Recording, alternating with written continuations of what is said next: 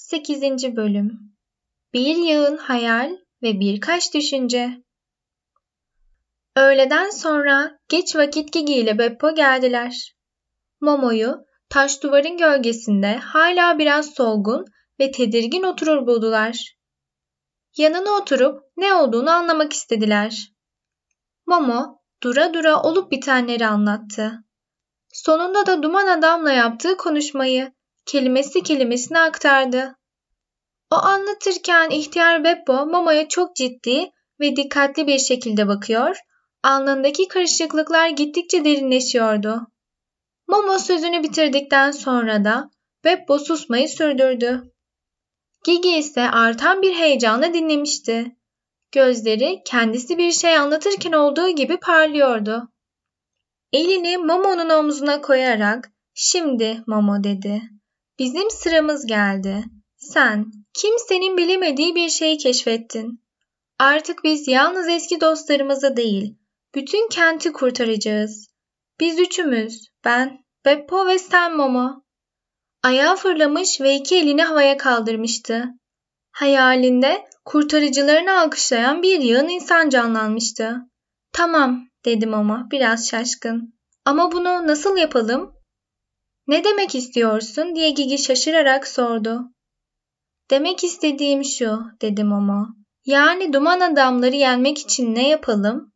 Ha evet dedi Gigi. Şu anda tam olarak ben de bilmiyorum. Önce bunu düşünmeli. Ama açık olan bir şey var. Madem artık onların var olduklarını ve ne yaptıklarını biliyoruz, onlara savaş açacağız. Yoksa korkuyor musun? Momo dalgın başını salladı. Sanırım bunlar bildiğimiz adamlardan değil. Bana gelenin değişik bir hali vardı. Hele yaydığı soğuk çok kötü. Eğer bunların sayısı çoksa mutlaka çok tehlikelidirler. Korkuyorum. Haydi canım dedi Gigi. Mesele çok basit. Bu duman adamlar tanınmadıkları için karanlık işlerini yürütüyorlar. Sana gelen adam kendisi söylemiş. O halde biz de onların tanınmaları için çaba harcayacağız. Çünkü onu bir kere tanıyan aklında tutacak. Onu tekrar gördüğünde hatırlayacak, hemen tanıyacak. Onlar bize bir şey yapamazlar, bizi ele geçiremezler. Öyle mi dersin diye şüpheyle sordum ama. Elbette diye gözleri parlayarak konuştu Gigi. Yoksa senin misafir öyle apar topar kaçar mıydı? Bizden ödleri kopuyor. Momo ama o zaman belki de onları hiç bulamayız. Belki de bizden saklanırlar dedi. Gigi onun da kolayı var. Biz de onları saklandıkları yerden çıkmaya zorlarız diye karşılık verdi. Peki nasıl diye sordum ama sanırım onlar çok kurnaz. Bundan kolay ne var diye güldü Gigi. Biz de onları kendi avlarıyla avlarız. Fare peynirle avlanır, zaman hırsızları da zamanla. Bizde zamandan bol ne var? Sen burada oturup bir av gibi onları beklersin. Onlar gelince biz Beppo ile saklandığımız yerden çıkar kıskıvrak yakalarız. Ama artık beni tanıyorlar dedim ama bu tuzağa düşeceklerini sanmıyorum. İyi diye karşılık verdi Gigi. Yine bir sürü şey aklına esmeye başlamıştı. O halde başka bir şey yaparız. Duman adam zaman tasarruf şirketinden söz etti değil mi? Bunun herhalde bir binası olmalı. Kentin içinde bir yerdedir. Onu bulalım. Bulacağımızdan eminim.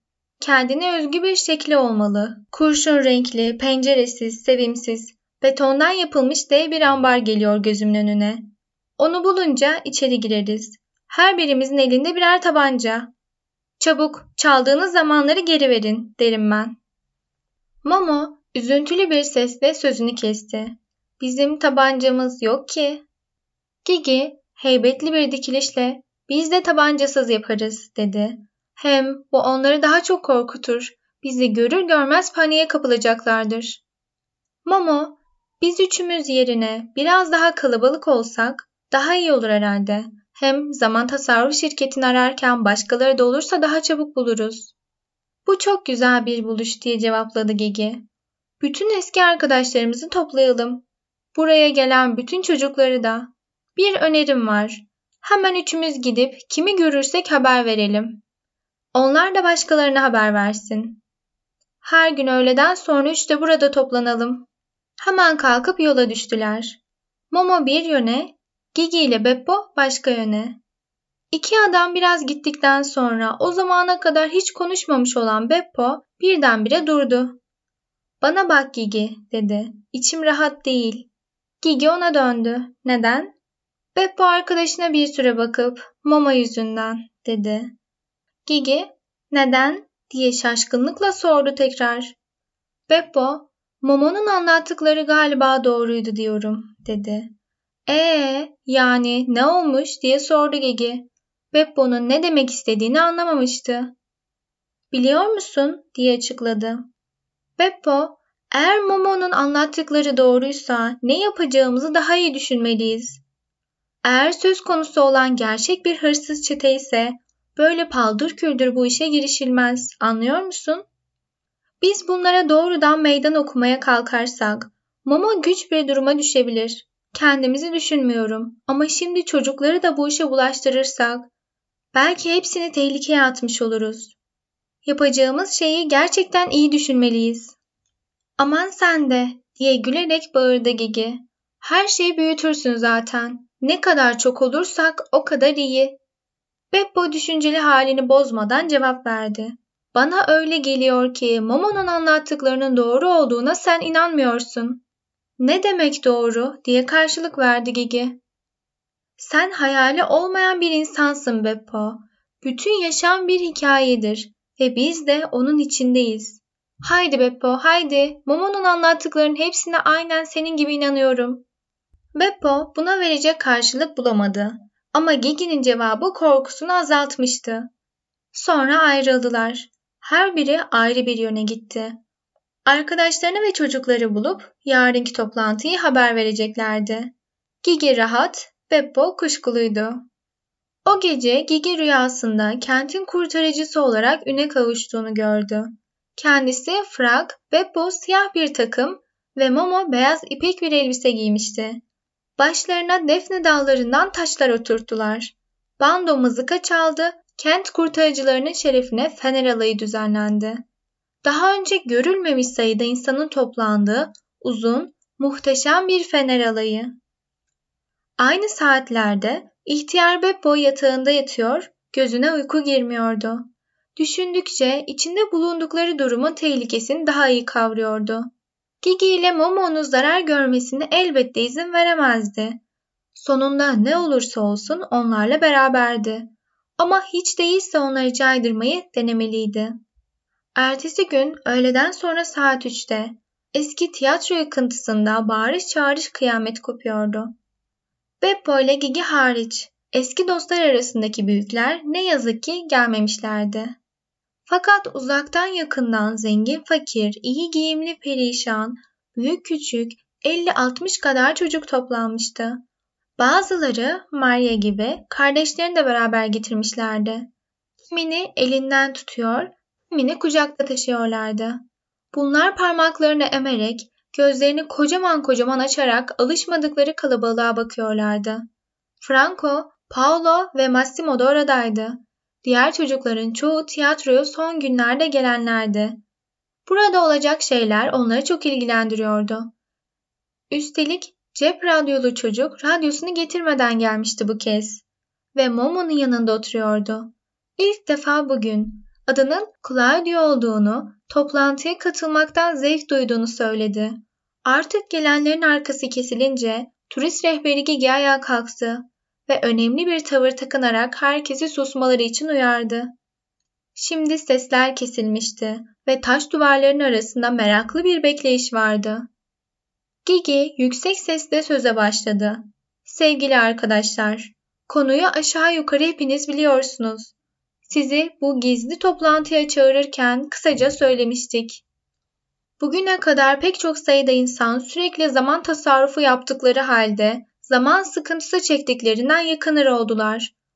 Oysa insanların tasarruf ettiklerini sandıkları bu zamanlar onlardan çalınmaktadır. Bunun sebebi nedir? Bunu Momo açığa çıkardı. Bu zamanlar açıkçası zaman hırsızları çetesi tarafından çalınmaktadır. İşte Bu haydutlara karşı koymak için sizlerden yardım istiyoruz. Eğer bu işe evet derseniz insanlığın başına bela olan bu çeteyi bir vuruşta söker atarız. Bu savaşa katılmaya değmez mi? Biraz sustu. Çocuklar alkışladılar. Gigi devam etti. Ne yapacağımızı sonra görüşeceğiz. Ama şimdi Mama size bu adamlardan biriyle nasıl karşılaştığını ve onun içini nasıl okuduğunu anlatsın. Tam bu sırada ihtiyar Beppo bir dakika diye ayağa kalktı ve devam etti. Beni dinleyin çocuklar. Momo'nun konuşmasına karşıyım. Böyle olmaz. Konuşursa kendisi de sizi de büyük bir tehlikeye atar. Olmaz diye bağırıştı çocuklar. Momo anlatsın. Arkadan hepsi birden koro halinde Momo, Momo, Momo diye tempo tutmaya başladılar. İhtiyar Beppo oturdu. Gözlüğünü çıkardı ve yumruğunu tersiyle gözlerini ovuşturdu. Momo şaşkın, ayağa kalktı. Beppo'nun mu çocukların mı sözünü dinlesin bilmiyordu. Sonunda anlatmaya başladı. Çocuklar gerilim içinde dinliyorlardı. Momo sözünü bitirince uzun bir sessizlik oldu. Momo konuşurken üzerlerine bir sıkıntı çökmüştü. Zaman hırsızlarının bu kadar korkunç olacağını ummamışlardı. Küçük kardeşlerden biri yüksek sesle ağlamaya başladı. Çabucak susturdular. Gigi sessizliği bozdu.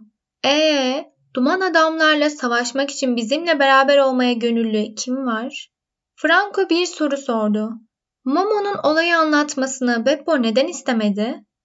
Gigi gülerek yatıştırıcı bir sesle karşılık verdi. Beppo sanıyor ki duman adamlar kendilerini tanıyan herkesi tehlikeli görüp takip edecekler. Fakat ben bunun tam tersi olacağına eminim. Sırlarını öğrenmiş birine karşı bunlar hiçbir şey yapamazlar. Bu açık bir şey. Kabul et Beppo. Fakat Beppo sadece baş salladı. Çocuklar susuyorlardı. Gigi yeniden söz aldı. Kesin olan bir şey var. Biz burada tek vücut olup birleşmeliyiz. Dikkatli olmamız gerekli ama korkuya asla yer vermeyeceğiz. Ve işte bunun için sizlere tekrar soruyorum. Kim katılmak istiyor? Ben diye ayağa kalktı Claudio. Rengi biraz sararmıştı. Diğer çocukların hepsi önce çekinerek sonra daha kararlı birer birer katılacaklarını bildirdiler. Ee Beppo, ne dersin buna? diye eliyle çocukları işaret etti. Beppo kederli, başını öne eğerek, iyi, tabii ben de katılıyorum, dedi. Gigi yeniden çocuklara döndü. O halde şimdi ne yapacağımızı kararlaştıralım. Bir önerisi olan var mı? Hepsi düşünmeye başladılar. Sonunda gözlüklü olan Paolo sordu. Ama bunlar bu işi nasıl yapıyorlar? Demek istiyorum ki zaman nasıl çalınır? Gerçekten bu nasıl olur? Evet, diye bağırdı Claudio. Aslında zaman nedir? Kimse cevap veremedi. Taş duvarların biri yakasında oturan Maria, kucağında kardeşi de değil ayağa kalktı. Belki atom gibi bir şeydir.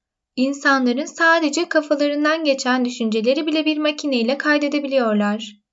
Ben bunu televizyonda gördüm. Bugün her şeyin uzmanı var. Şişko Massimo kız gibi ince sesiyle benim bir fikrim var dedi. Filme çekilirken her şey film şeridine kaydoluyor. Ses alırken de ses bantlarına kaydoluyor. Belki bunların zamanı yakalayan bir araçları vardır.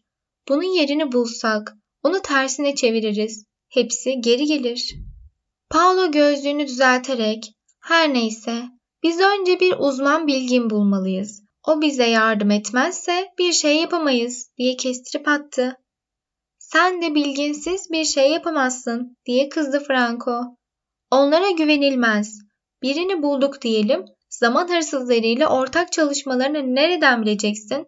İşte o zaman şapa otururuz. Bu olmayacak şey değildi. Bu defa her halinden iyi eğitilmiş olduğu belli olan bir kız ayağa kalktı. Bence en iyisi bütün olan biteni polise bildirmektir. Bir bu eksikti diye karşı çıktı Franco.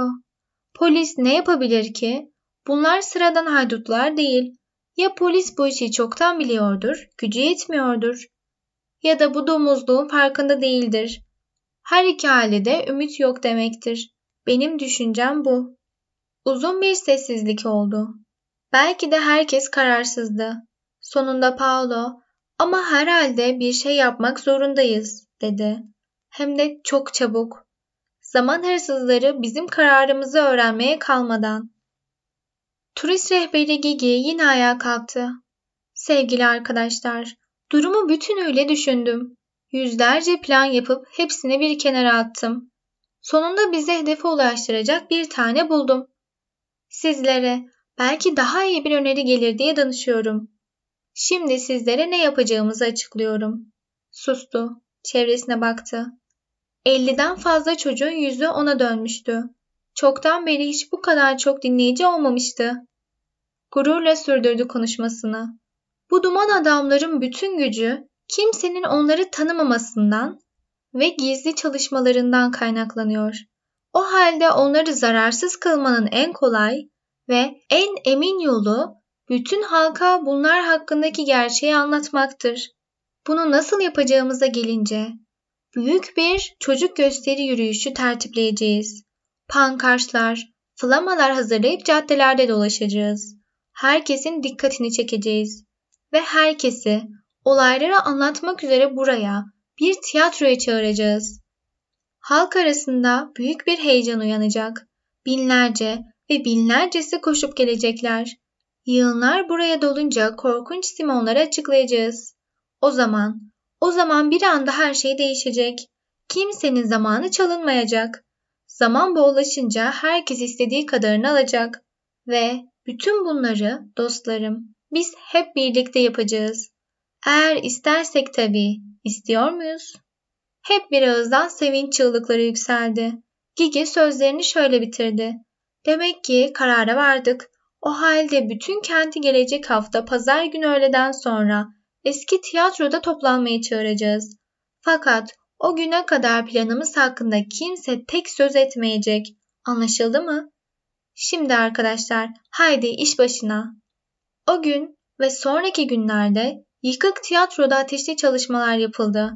Kağıtlar, kartonlar, boya kutuları, fırçalar, zamklar, çıtalar ve daha ne gerekiyorsa çocuklar taşıyıp getirmişlerdi. Nereden ve nasıl olduğunu hiç karıştırmayalım daha iyi. Bazı çocuklar kartonları, levhaları çıtalara tutturup çakarken diğerleri de en etkili sözleri bulup düzgün yazısı olanları yazdırıyorlardı. Şu tür sloganlar vardı. Zaman tasarrufu ama kimin için? Neden vaktiniz yok? Biz çocuklar size söyleyeceğiz. Hepiniz büyük toplantıya gelin. Gelecek pazara saat 3'te eski tiyatroda. Zamanınız çalınıyor. Çocuklar sizi uyarıyor. Dikkat, çok önemli. Zamanınız söz konusu. Büyük bir sır fakat biz açıklayacağız. Bütün sloganların altında ayrıca toplantı yer ve saat yazılıydı. Her şey tamam olunca çocuklar tiyatronun ortasında sıraya dizildiler. Momo, Gigi ve Beppo en baştaydılar. Ellerinde pankartlar ve flamalar. Kente doğru uygun adım yürüyüşe geçtiler. Teneke kapaklar ve düdükler çalarak, sloganlar atarak Gigi'nin bugün için yazdığı marşı söylüyorlardı. Ey insanlık, dinle, anla. 12'ye 5 kaldı. Aç gözünü, tetikte ol. Zamanı hırsız çaldı. Ey insanlık, dinle, anla. Sıkıntıdan patlama. Gel pazara saat 3'te, öğren, kurtar canını. Şiir aslında çok uzun. Tam 28 mısraydı. Hepsini yazmamız gerekmez artık. Trafik aksayınca polis birkaç kere işe el koyup çocukları dağıttı. Ama çocuklar yılmadılar. Başka köşelerde tekrar toplanıp yeniden yürüyüşü sürdürdüler. Başlarına başka hiçbir şey gelmedi. Duman adamları ise bütün dikkatlerine rağmen göremediler. Onları gören başka çocuklar da önceden konuyu bilmedikleri halde aralarına katıldılar ve kafile yüzleri derken binleri buldu. Şimdi büyük kentin bütün sokaklarını uzun alaylar halinde çocuklar doldurmuştu. Büyükleri dünyayı değiştirmeyi amaçlayan toplantıya çağırıyorlardı. 8. bölüm sonu senin için yeni kitaplar seslendirmeye devam ediyoruz. Küçük Prens, Simyacı, Şeker Portakalı, Mama ve daha fazlası. Bizi desteklemek istersen kitap karakterlerimizin kupalarına, anahtarlıklarına, ayraçlarına bir göz atabilirsin. Tüm detaylar Geceyim Kitap Seslendirmeleri web sayfasında. Şimdilik hoşça kal. Bir sonraki bölümde görüşürüz.